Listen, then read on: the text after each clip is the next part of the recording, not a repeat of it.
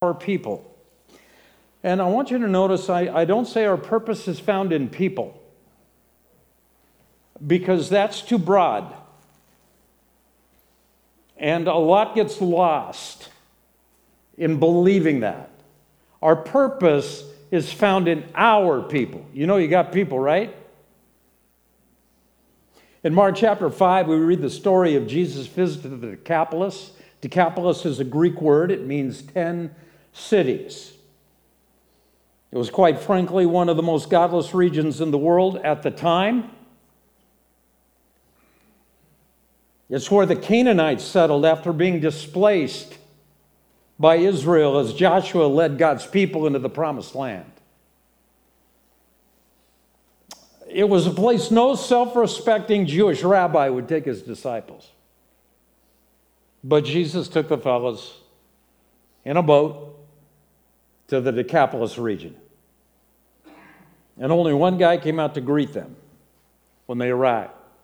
And this man uh, was possessed by multiple demons. He came crawling out of the cemetery, shouting at Jesus and the disciples. And we don't have time to tell the entire story. It's not our assignment today, but the short of it is that Jesus very kindly escorted the demons out of the man, allowed them to enter into a herd of pigs, and that herd was entirely and subsequently destroyed when they ran off a cliff and into the water. And the news spread about what had happened, and the people from those communities came out to see what happened firsthand. And it says now in Mark chapter 5, verse 15, we pick up the action. When they came to Jesus, they saw the man who had been possessed by the legion of demons sitting there, dressed and in his right mind. That's something they never thought they'd see. This dude, this, this, this guy, who was pretty sideways for obvious reasons. And he was looking rather civilized for the first time in their memory. And, and it says there at the end of verse 15, and they were what? They were afraid. In fact, in verse 17, it says that they begged Jesus just to leave. It's amazing to me. After they saw what Jesus did for this guy, that not one of them said, You did that? I got, we got some stuff going on in, in our community. Can you come help those people? We got some sick relatives. Do you have the power to heal them? None of that. Just go. Verse 18 Jesus is getting into the boat, and the man who had been demon possessed begged to go with him. And Jesus did not let him, Jesus did not allow him. Jesus resisted letting him go along back to Galilee, but Jesus said, Go home. Here we go to your what? Your own people. See, our purpose is found in our own people. That guy had people. You know, y'all got people? Y'all got people I will probably never meet. That they're going to meet the same Jesus that I know because they know you. Anyway, I digress. Verse 20. So the man went away and began to tell in the Decapolis how much Jesus had done for him, and all the people were what? Hmm, from afraid to amazed. Isn't that interesting? I'm just telling you guys, this is the way it still works. People are generally afraid of Jesus. That's why whenever your family comes together at the holidays, they always lay down the ground rules. We can't talk politics and we can't talk religion.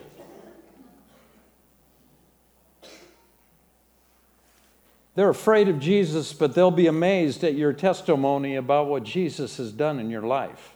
They'll be amazed by that. For almost 40 years, I resolved not to allow the church I led to ever, ever, ever, ever forget that. To never forget their ultimate purpose in life.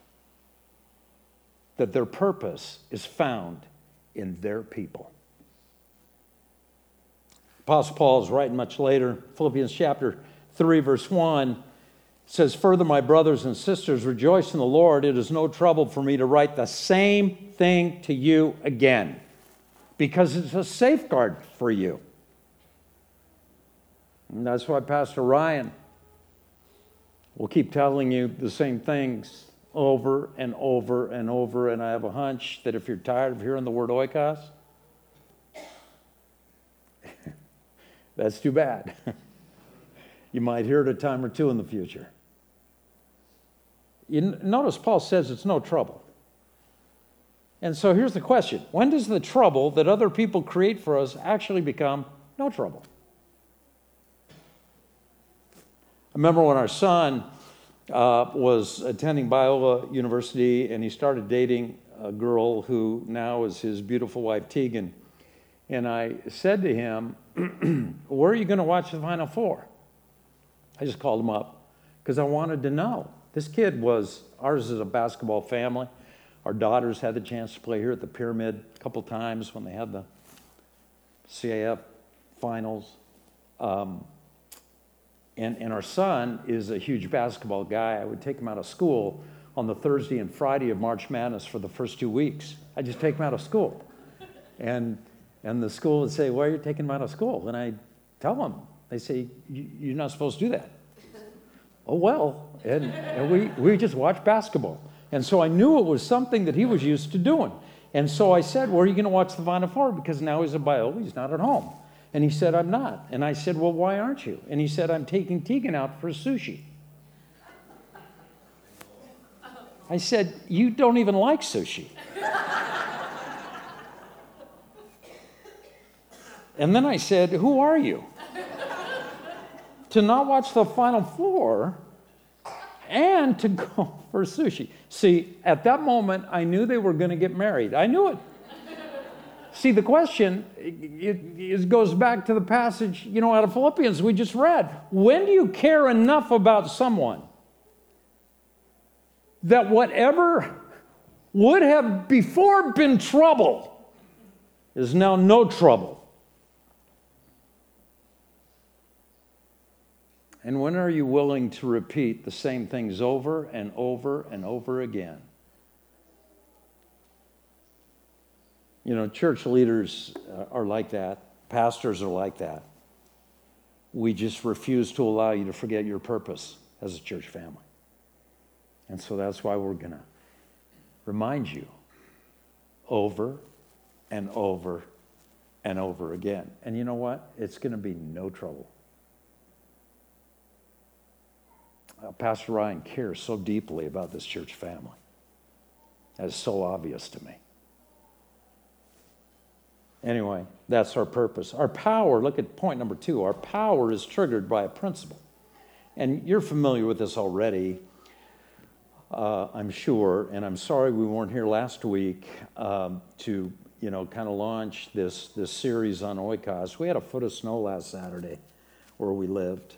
And so that's why we were unable to, we couldn't even get out of our driveway, let alone get here.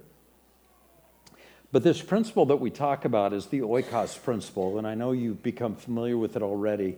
But the principle simply stated is this 95% of Christian conversions are generated through a personal relationship, one that is shared between a believer and someone who is close to them. Jesus saves everybody who gets saved.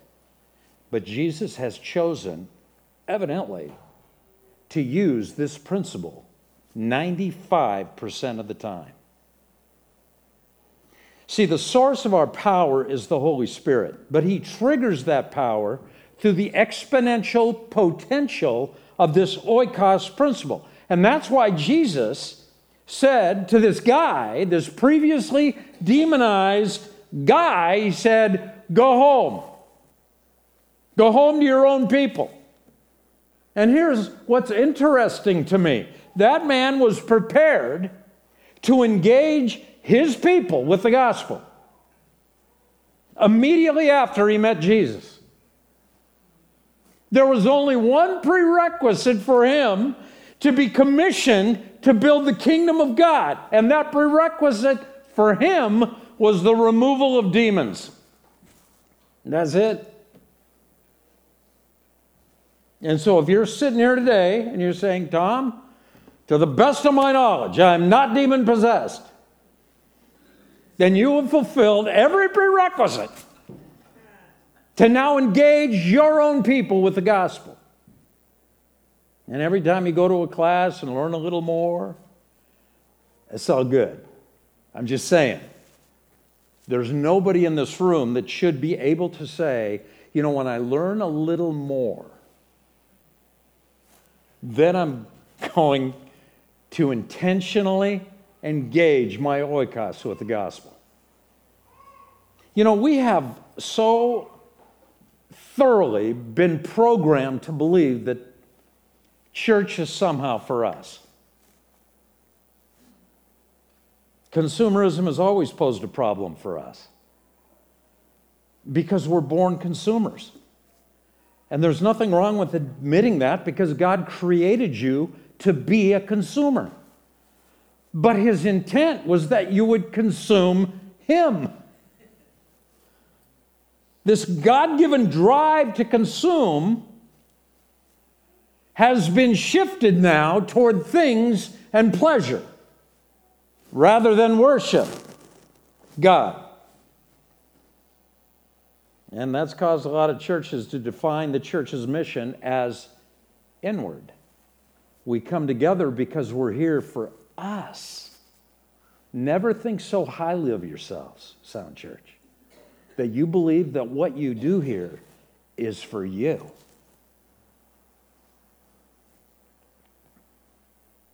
I was in uh, Seoul, Korea, and I, it was a, a conference there, and uh, I was speaking to a guy I just met. I'd heard a lot about him, and he was the pastor of a church I believe had more campuses at that time than any church, any church.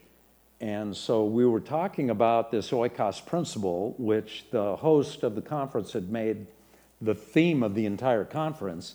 And so he was, you know, we were picking each other's brains about what our understanding of this was. And, and he, I said, Well, what is the purpose statement of your church? And he came up with something that sounded this way it's like upward, inward, and outward. And in other words, upward worship, inward growth, and outward, you know, sharing Christ. And, and I said, Oh, that would never work at HDC. And he was a little bit offended by that. And he said, Well, why? we became friends, but at that moment it was a little tense. He said, why, why would that not work at HDC? And I said, Because you can't give people options. Upward, inward, outward gives people options. I mean, what will people default to? What will you default to? What will I default to? If I'm given those three options, I will, we will always default inward. We want to go to a church where we're well fed. That's why churches now are perceived as restaurants.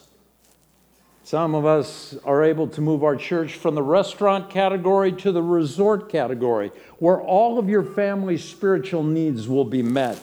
You can come and spa for the day. You can enjoy an entertaining show. You can hear about politics that might resonate with what you believe. You might be able to enjoy some music that you have grown up enjoying. And then we pastors become celebrity chefs who are competing so that we're not chopped. we want the best spiritual nourishment we can provide our clients, and we need to dish it up before they decide to run across town and begin attending another restaurant that serves up better food.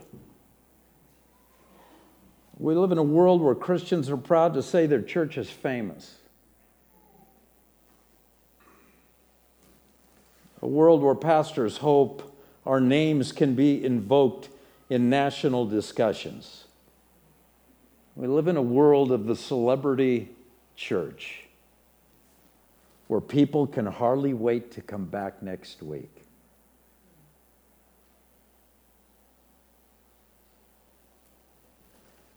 At that conference, uh, we, we had a, an assignment. Cheryl and I were there. We ended up returning there, I think, six or seven times. And every time we would go and speak at a conference or at a church, our host, who was the same host, every time we traveled to Korea, we'd start off early in the morning. He'd pick us up at the hotel around 7 o'clock, and then we'd drive across town somewhere. And Seoul's the kind of city that sometimes takes uh, two to three hours to even get from one part of the city to the other. And on the way, we'd engage in conversation, the three of us, and Steve would say every morning, something about the pastor of the church where we would be presenting that day. And the first uh, day, uh, Pastor Tom, uh, pastor of the church where you're presenting today, is the 11th most influential pastor in, in Korea. And I thought, wow, that's kind of impressive. And then the next morning, he'd pick us up, Pastor Tom, uh, the church where you're presenting today uh, is led by the seventh most influential pastor in Korea. And I said, That's, that's impressive. And then the third day, Pastor Tom, pastor you're, of the church you're presenting at today, is like 16th most influential pastor in Korea. And I thought, well, now we're trending the wrong way. You know, did I mess it up yesterday? What's going on? And we joke about that. Finally, I just said, Steve, do you guys like have a fantasy league for pastors here in Korea? I mean, it's, it, it seemed like it was all about being number one. And he explained to me how pastors in that culture, much reflecting the culture itself, nobody likes to be second place. And so I thought, man, that's sad. And then we came home from that trip, very first trip to Korea. Came home, and like you, we were gone for a few days. The mail had piled up, and sitting on the top, on, on my desk at work, on the top of the pile was a magazine cover that said in big print, the 10 most influential pastors in the United States of America. And I thought, we have met the enemy, and they are us. Business apostle Jim Collins, some of you may have read his work. Um, we've read everything he's written. Anyway, a lot of best selling books, and a lot of it laterals over into the nonprofit world very easily. But he wrote an article more recently entitled Forget Strategy, Build Mechanisms. So we digress for a moment and enter the world of corporate America. And I'm quoting him. He says, almost by definition, an enduring great company has to be built not to depend on an individual leader because individuals die or retire or move on. What's more, when a company's identity cannot be separated from the identity of its leader, it can't be known for what it stands for, which means it sacrifices the potency of being guided by its core purpose. In other words, the one thing Jesus gave us to do will get lost in the shuffle. He continues, and I'm quoting again so the charismatic leader model has to die. What do you replace it with? He asks.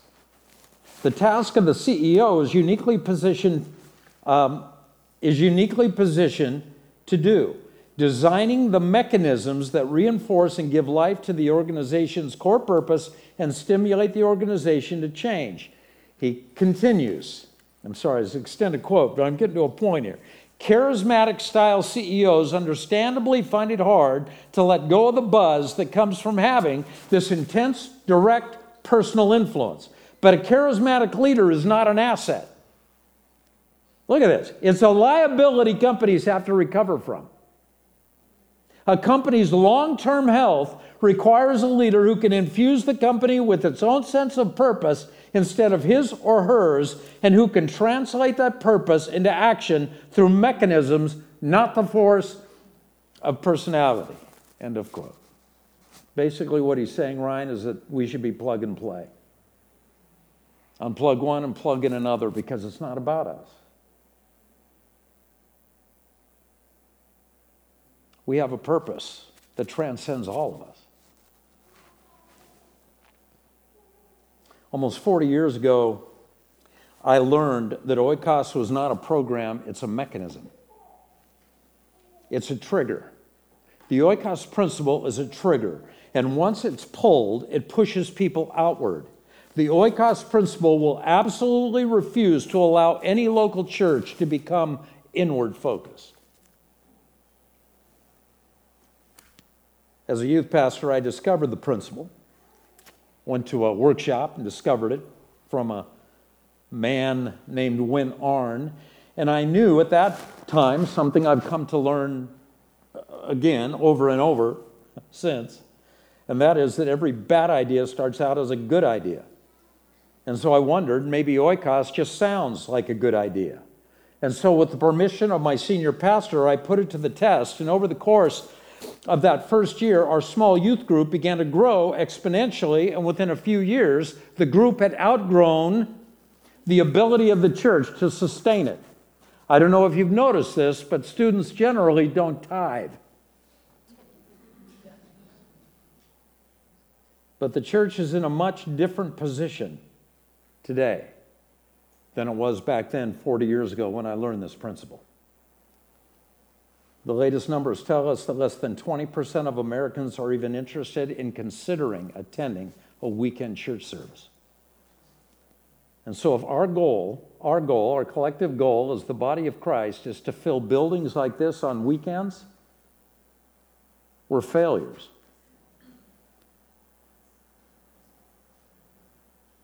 Some churches seem to have an easy time getting people to attend.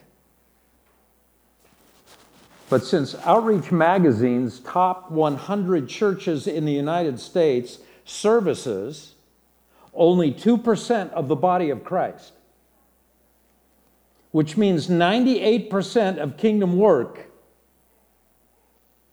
will be done by averagely gifted pastors like me, leading averagely resourced churches like High Desert Church. Church is not a weekend service. The English word church comes from the Greek word ekklesia, and it refers to a group of people. You don't go to church, folks, you are the church. Our word church that we use in our vernacular is derived from the ancient German Kirche which designates a street address. That's why we talk about going to the church. It's something we can see on our GPS. And I'm not suggesting that we change the word we use to describe the group or groups that we lead, but we just need to remind ourselves the Great Commission was not given to non believers, it was not given to the unchurched. Jesus never challenged the world to come into our buildings. He challenged you, the church, to go into a really lost world. And that's the amazing thing. You don't even have to go because God has already platformed you there. God has already given you your own people. Picture your life as taking place in a theater. It's filled with a lot of people. And some people are sitting way up in the balcony, and others are in the mezzanine, and still others are sitting down in the orchestra section. And then, to some degree, you look at all of the people filling that theater, and you recognize that to some degree, all of them can see how you behave if you're on stage, and all of them can hear what you say to some degree. But then there are those who have been given the best seats in the house. They're sitting in the front row. The Greeks called that group, the people in your front row seats, the Greeks called that group your oikos. The Greeks called that group your own people. I was explaining the oikos principle to a church in Orange County a few years ago, and during one of the breaks in the workshop, uh, a couple of nurses uh, came up to me and asked me if I'd ever heard of the R naught. And I thought they were messing with me. And so I said, No, I are not familiar with that. And they laughed and they said, No, Pastor Thomas, it's the real thing. And I said, Well, explain it to me. And they said that R naught is a metric used by epidemiologists as a basic reproduction number. It's used to measure the transmittability of infectious agents. In other words, the higher the R naught, and it's the letter R with a subscript zero, R naught, the higher that number, the more contagious the virus. And every virus has a range attached to it, which reflects the likelihood that should you or I be infected, a certain number of others would catch that virus from us. Unless, and this is significant, and this is right out of the literature, unless measures are taken to mitigate contact. And every disease, as I said, every virus has an R naught. And when I got home that night, I dug into this idea a little more because I was fascinated by it. And I discovered that there are three factors that determine a particular virus's R naught value. Number one, how long you remain infectious. Number two, your proximity to other people.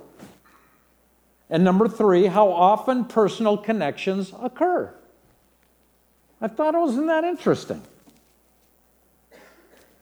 In other words, the R naught is the essence of the Oikos principle. The R naught for the flu, you know, the flu flu is two. And that means that if you get the flu, it is to be expected that two other people would become infected by your flu unless measures are taken to mitigate contact. The R naught for COVID, the original version, two to three. The R naught for the, the Delta variant, which popped up right after that, six to seven. People will catch it unless measures are taken to mitigate contact. The R naught for the Omicron version was three to five times that. The R naught for the measles, 12 to 18 people, it is expected, will catch the measles from you unless what? Measures are taken to mitigate contact. You know what the R naught for the gospel is? 8 to 15. God has supernaturally and strategically placed anywhere from 8 to 15 people in the front row seats of your life. And 95% of the time, if any one of them give their heart to Jesus, it will be primarily because of the influence that you will have in their life. The R naught for the gospel. You know, the gospel is generally transmitted virally there is an extreme likelihood that should you give your life to Christ, a certain number of others will catch the Christian faith from you. Unless what? Measures are taken to mitigate contact. And my contention, and if you've read any of the books I've written, you know this is true already. My contention is this there have been subtle changes in church leadership and ministry over the last century that, while well intentioned, have mitigated the kind of contact required for regular outbreaks of the gospel to occur. Because the church has suddenly become about who? About us.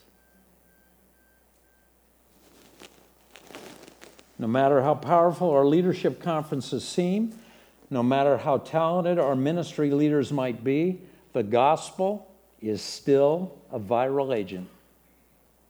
That's what the data shows us. And that's why Jesus told that dude, Nah, you're not coming with me, bro. I want you to go home to your own people. Because that's where the heavy lifting is done to build the kingdom of God. Last point, number three. Got to hurry here. Sorry, it's taking a little while. I drove a long time though, Ryan. Here we go. Number three. Our potential is framed by our programming. Our potential is framed by our programming. And now, when I say programming, I'm not talking about the programs you run in this ministry. I'm talking about the hard drive God built into the human race. I'm talking about the way you're programmed. the way I'm programmed, the way, you know, you, you got your program, I got my program, all God's children got their program, and the funny thing is, we all got the same one. In Philippians chapter 1, verse 27, Paul writes this Whatever happens, conduct yourselves in a manner worthy of the gospel of Christ. Whatever happens, I don't know what's going to happen next in your life. I don't know what's going to happen this afternoon. I don't know what's going to happen this week. Some of you are all stressed out about maybe a decision that needs to be made, or maybe a decision that's going to be made for you. And I don't know what's going to happen to y'all. I will tell you this whatever happens, make sure you conduct yourselves in a manner worthy of the gospel. Why? Because people are watching and people are listening. Especially those 8 to 15 people God has supernaturally and strategically given front row tickets to your life. See, the reason oikos relationships are the primary generators for kingdom growth is because talk is cheap. I tell, well, I to say, I tell people this all the time. I used to tell people this all the time, then I retired. But since you're here, I'll tell you. Just follow the numbers and you will eventually get to the truth. Just follow the data. It is estimated that there are 11 million sensory receptors in the human brain. 10 million of them are committed to the sense of sight. What does that tell you about your programming? Over half of our brain is dedicated to processing what we see. Over half. And that's why we, we never believe everything we hear. But we will believe something if we see it with our own eyes. The reason Jesus gave us the oikos principle to virally share the gospel is because Jesus had already designed our anatomy to leverage it. That's why it's so effective.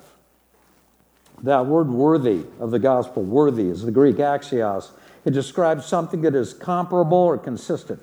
In other words, no matter what happens, no matter what comes, let your lives be seen in such a way as to infect anyone who is close enough to watch.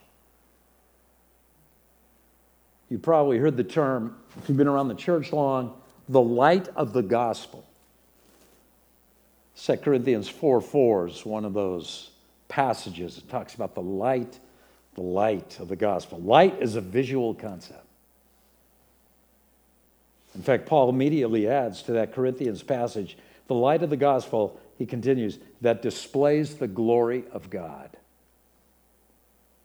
That's why virtually all of us who follow Jesus, probably including you, most certainly including me, we made our decision to follow Jesus through a personal relationship we had with one or more other believers. These believers either demonstrated faith to us or answered questions about faith for us, probably both, and probably over time. People may have prayed a prayer of salvation at a weekend church service where we preach, whether it be here at Soundhouse or up at HDC.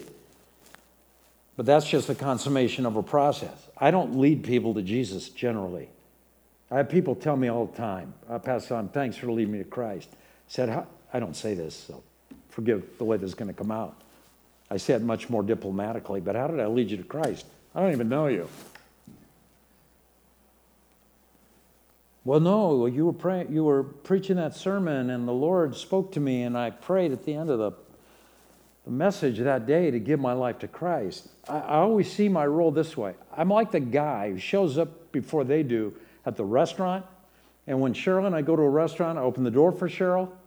Such a gentleman. And Cheryl walks in, and then people are coming up behind me, right? And I just stand there and I hold the door, and they say, No, you go ahead. I say, Oh, no, bro, you go, you go. And so they go in. As long as Cheryl's ahead of them in line and getting a table, I don't mind doing that. And they go in. This is the question then I'm asking, did I lead those people to the restaurant? I didn't lead them there. I just opened the door for them when they arrived. That happens a lot here. And that's going to happen a lot in the future. And Ryan and Chad and others will have the opportunity to open the door for people when they arrive. But they will not have led those people to Sound House Church.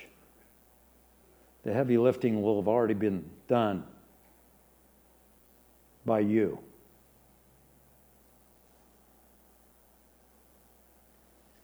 Ninety-five percent. 95 out of 100 is a statistical anomaly in any conversation.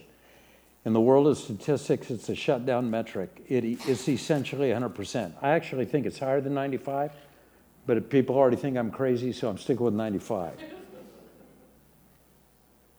and you might be thinking, what research do you have to make that claim? I conduct my own research. I'm going to conduct some more in like 60 seconds. In fact, let's conduct it now. I want you to raise your hand if a parent or a sibling, if a work associate or a neighbor or a classmate or a friend were the primary reasons, their influence in your life were the primary reasons that you became a Christian. Raise your hand and hold it up really high. And now just look around the room. You know what we call that? We call that research. I've asked that question of hundreds of thousands of people on, on five different continents around the world, every evangelical group, I think, in existence has invited us to be a part of one or more of their gatherings over the last 15 years. I've asked that same question I just asked you time after time after time after time. Different denominations, different churches, big churches, small churches, different ethnicities, different languages. Everything's different. Every church is so unique. You know, I've never received an answer, never, ever, ever received an answer different than the one you just gave me.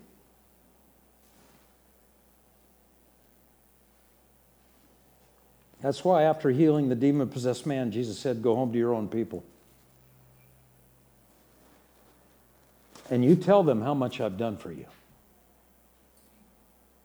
And you show them how I have had mercy on you. After Zacchaeus gave his heart to Jesus, Jesus said, Today's salvation has come to this oikos. That's the Greek word. When Jesus healed the son of a royal official, it says that he and his entire oikos believed. When Jesus called Levi, that is Matthew, to be one of his disciples, it says that while Jesus, and I'm quoting Mark chapter 2, verse 15, while Jesus was having dinner at Levi's oikos, Many tax collectors and sinners were eating with him and his disciples, for there were many who followed him. Cornelius showed interest in becoming a Christian, and the angel told him that Peter would be paying him a visit. And in Acts 11, it says, He's going to bring you a message through which you and all of your oikos will be saved. I mentioned that we have 11 grandchildren, and one of them is going to college next year, our oldest. And when he was just a little boy, Cade, uh, I was given charge over this young person, and uh, he was probably two, and the girls are going shopping or something, and so it's just me, Pops, and Cade. And so I sat him down. I said, well, let's talk about what we're going to do today. And he immediately got up, started bouncing on the couch, just jumping up as high as he could. And I said, hey, bro, somebody's going to get hurt here. Let's not jump on the furniture. And uh, he just kept jumping. And I said, if, your, if your mom were here, uh, Cade, I'm telling you, she wouldn't let you jump. Oh, yeah, she lets me. and I raised his mother, so I knew that probably wasn't completely factually correct. And I said, You're telling me that your mother let you jump on the furniture. This is exactly what he told me. I'll never forget it. He said, Well, when she's in the room, she doesn't let me. but when she's not in the room, she does let me. And his two year old logic was, I mean, it was foolproof. Where was she? She was not in the room, so. You know, a couple thousand years ago, Jesus gave us something, a mechanism, a principle to trigger the growth of his kingdom. And then he left the room. And now we've come up with our own ideas on how to build the church. And I often, often, often tell other pastors, um, so how's that working for you? Because it's not. Um, 95% is a pretty big number to avoid. And you've been programmed to leverage it, as have those who are sitting on your front row. James Clear put it this way You don't rise to the level of your goals, you fall to the level of your systems. That's why Jesus gave us a system. You know, the Oikos principle is alive and well in Sound House Church. It's the reason that 95% of the people who are already here are already here. And it will be the reason 95% of the people who will be coming in the future will be coming in the future.